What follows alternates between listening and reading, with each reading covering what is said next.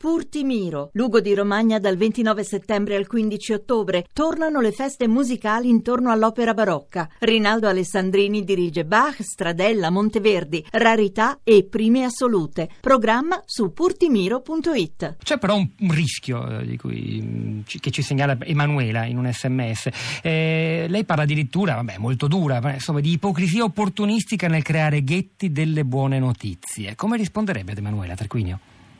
Ma innanzitutto non vanno creati ghetti. Io eh, con Avvenire il lavoro che abbiamo fatto in questi anni, che facciamo da parecchio tempo, è quello di, di collocare le, le, cosiddette buone notizie dentro il flusso della narrazione di ogni giorno. È questo che è importante dal mio punto di vista, perché la realtà non è in una sola maniera e troppo spesso ormai è vero che le notizie eh, eh cattive fanno rumore, sono l'albero che cade è un, detto d'Oriente che ormai è entrato nel nostro modo di, di, parlare, l'albero che cade fa più rumore della foresta che cresce, ma la realtà è la foresta che cresce anche nel nostro paese. Io credo che ci sia una narrazione amputata di una parte fondamentale della realtà. Eh, per questo eh, non pensiamo a un, a un, inserto specifico per quanto ci riguarda, ma a una narrazione continua nell'arco della settimana. Secondo I lei, fatti sì. che ci sono.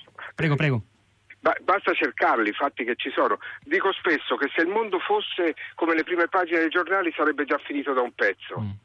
Se non è finito è perché nonostante le cose storte che accadono, e ce ne sono tante, ce ne sono altrettante e persino di più che vanno in un senso diverso. C'è la mafia, ma ogni giorno c'è l'antimafia che la sfida nei campi confiscati alla mafia, ne, nelle case riutilizzate a fini sociali con la cooperazione fra istituzioni e realtà del terzo settore o realtà imprenditoriali buone. Questa è una verità del nostro che paese. Che certo gode di minor copertura mediatica rispetto a fatti di sangue o a inchieste eh, giudiziarie rispetto alle organizzazioni criminali, questo è indubbio. Ma Tarquino, secondo lei questo mondo che per fortuna non è quello vero, ci dice, raccontato dalle prime pagine dei giornali, è forse lo specchio di quella tendenza di almeno una parte della nostra società e della politica alla polarizzazione, a dire ci, sono, ci siamo noi e ci siamo gli altri, la um, crescente, sembra, esigenza di avere un nemico, qualcuno con cui prendersela, è qualcosa che sta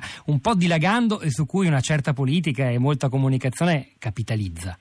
Ma questa è una sorta di, di bipolarismo isterico, dico io, de, che, che, brutalizza la realtà ed è un rischio reale purtroppo nel nostro paese. La stessa vicenda dell'immigrazione può essere presa, ed è un dato reale, impegnativo per la, per la, per le, per la nostra comunità civile, dal suo lato negativo o vista nei suoi aspetti promettenti, positivi, che non sono irrilevanti. Io credo che questo gioco però non sia, che è un gioco pericoloso, non sia un gioco inevitabile.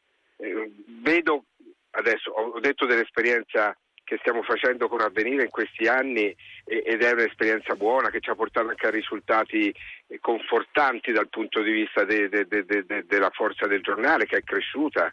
Eh, quindi potrei essere positivo in questo senso e dire che c'è una risposta del lettorato, un po' come la lettrice che, eh, ascoltatrice che ha chiamato questa mattina a, a prima pagina.